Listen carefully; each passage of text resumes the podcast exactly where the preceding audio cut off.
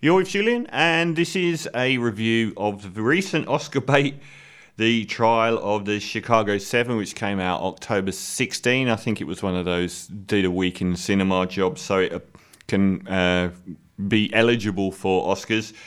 And I assume that it will be nominated as well. Aaron Sorkin directing. Now, he's one of the most fated writers in Hollywood and mainly um, for his work on the television program The West Wing, which won him loads of awards.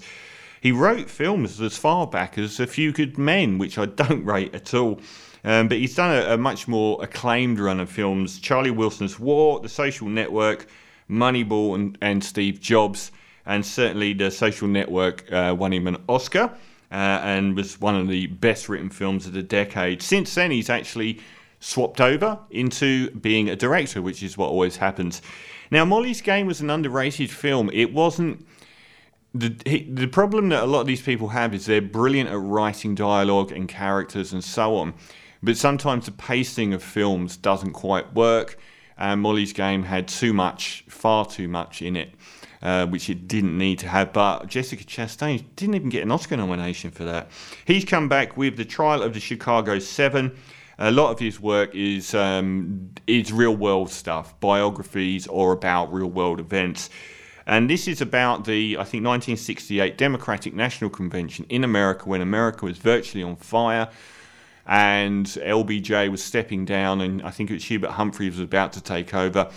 Lots and lots of left wing protests were going on about the Vietnam War. It sounds incredible today to think that something like 30,000 Americans a month were being conscripted against their will and forced legally to go and fight in Vietnam. There were protests everywhere and a whole range of different groups from hippies to students who were very straight laced to older people who had a who didn't want the war either to uh, the Black Panthers. Uh, they all descended on Chicago. Unfortunately, Chicago was in the grip of Mayor Daley and had been focus of many race riots and was notorious for its extremely militaristic policing. And it ended up in a huge riot, and then Nixon got in power. And when Nixon was in power, he wanted to prosecute the ringleaders of the Chicago Seven or Eight, as it was, um, and give them very long prison sentences. And the trial became a cause celeb and was notorious for a judge that basically rejected the rights of everyone involved, including Bobby Seale, the Black Panther. What they tried to do was make out that it was a conspiracy so that they could then blame the ringleaders of the leader of each of these different groups that weren't actually together. They could say that they were all part of a concerted effort to start a riot. Bobby Seale had just flown in and out and was there for four hours and had no contact with anyone. He was famously in court, bound and gagged in an American court, which even the right wing prosecutors couldn't stomach because they knew they'd lose the whole trial. Because that would be, you know, the jury were looking at a black man in America bound and gagged in a courtroom and denied legal counsel. So they ended up turfing him out of the trial, and I think he might even still be alive to this day, which is unusual for one of the leaders of the Black Panthers. The remaining seven, or is it six? Yeah, seven. Um, five of them, I think, got lengthy five year prison sentences, but the judge's behaviour through the trial, which is one of the driving forces of this movie, was so appalling, they just got overturned straight away. He denied so much throughout the trial, most notoriously, the previous Attorney General under the Democrat administration had investigated this and decided that there was no case to answer and that basically Mayor Daley was responsible for what happened. And he testified in court to that effect, which would have ended the trial, and the judge uh, made the jury leave the room while he testified and refused to allow them to hear that. So there were so many things that happened. Now, this is um, Aaron Sorkin's big Oscar gambit. He was dipping his toe in the water with um, Molly's Game. I thought a well worth watching film, but a little bit of a failure. Now, this film is nearly a masterpiece. It's so close.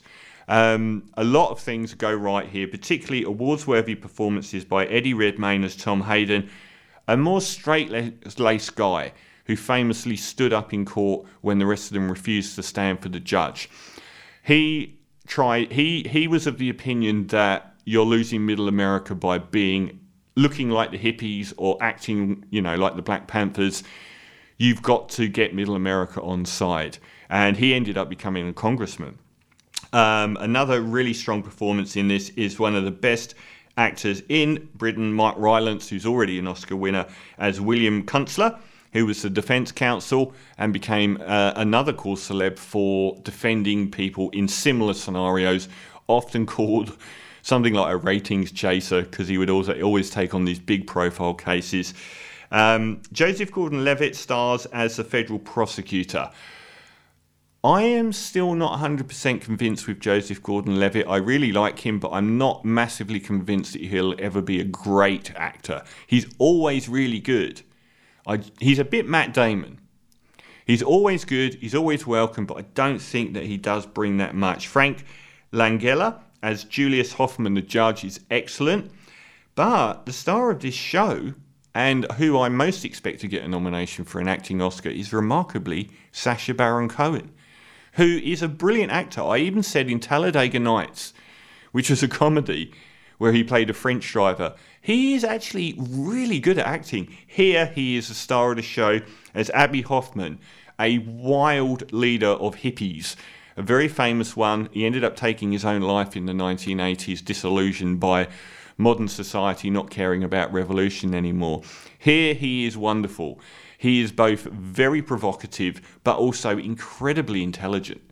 Um, he knows how to get the public interested in what he's saying, and then he slams with information that is very, very credible and bends people to his will. He's brilliant in this film. He's so good. One of my favourite performances of the year.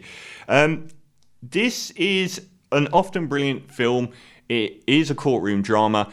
The outside stuff is really good and really dramatic. So they show the build up to all of these disparate groups arriving in Chicago and the uh, inf- the impact that very heavy policing has on them the fact that they're being targeted, and the fact that the police want it to kick off. Um, all of the concerns and, and the abuse of power once it gets to court seem very relevant at the moment, particularly with the racial angle and the character of Bobby Seale, who is one of the letdowns of this film because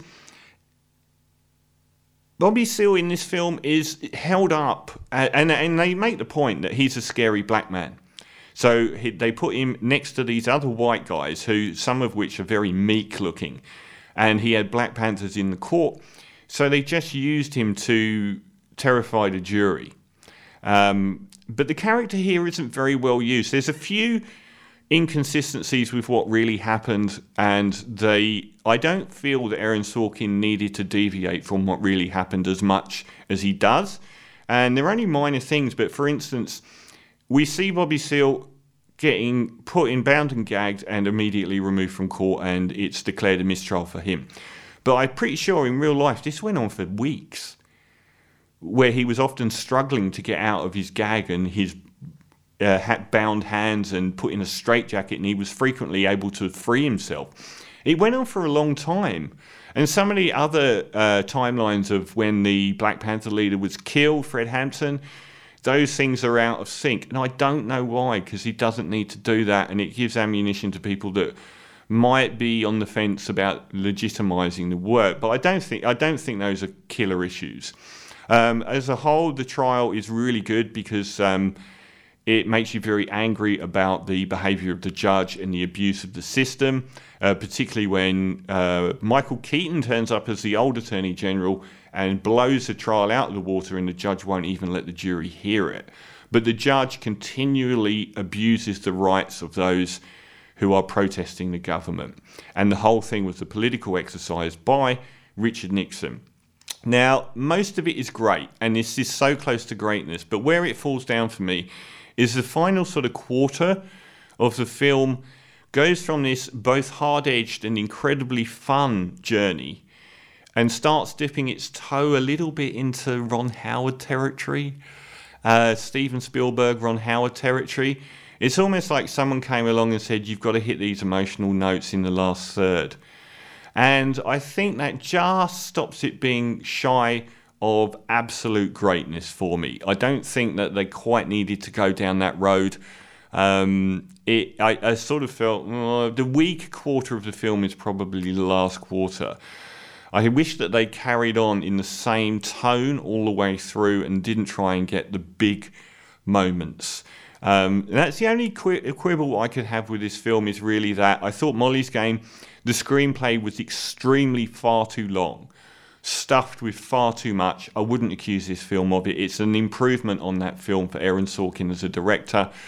Um, I hope that he doesn't start bending his pictures towards Oscar bait because I think I was looking at those performances of Rylance, of um, Eddie Redmayne, and Sacha Baron Cohen, thinking that all three of them would be up for Oscars. And in the last third, I kind of felt the air come out of them a little bit because it was a little bit more pat and a little bit more obvious and a little bit more preachy. Uh, and I thought, well, if they don't, it will be because that quarter of the film wasn't as strong as the rest of the film. So this is still a must watch. It's uh, illuminating, it's a fascinating period of history.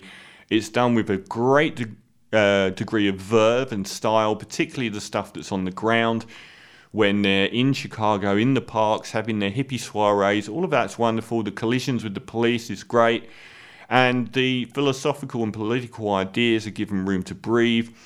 Though, once again, and this happens a lot, and Aaron Sorkin got criticised by Mark Zuckerberg.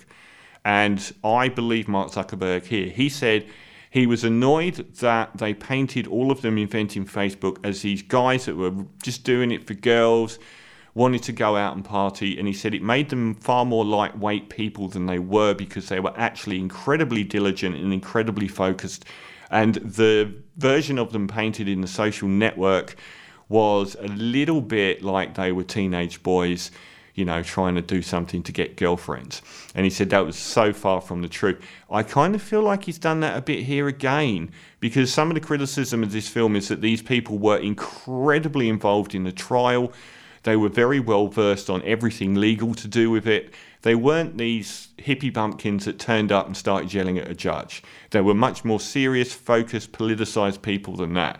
And I feel like he might have done them a little bit of a disservice. But it's still one of the best films I've seen this year. It's a great subject, a timely subject, and virtually all of the acting is superb. Some of it's awards worthy. I particularly love Rylance Redmayne. Sacha Baron Cohen is amazing in this film worth the price of entrance alone. He's a great actor in potential. He really is. Um, so I'm going to give the trial of Sh- Chicago 7 just shy of absolute greatness, an 8 out of 10. It is really good. It's just slightly shy of being a truly great film. It is, however, a really, really good film. Uh, the trial of the Chicago 7, a 8 out of 10. And back to Neil Young celebrating his birthday. This is from the other of those twin albums, Zuma and American Stars and Bars. This is the latter.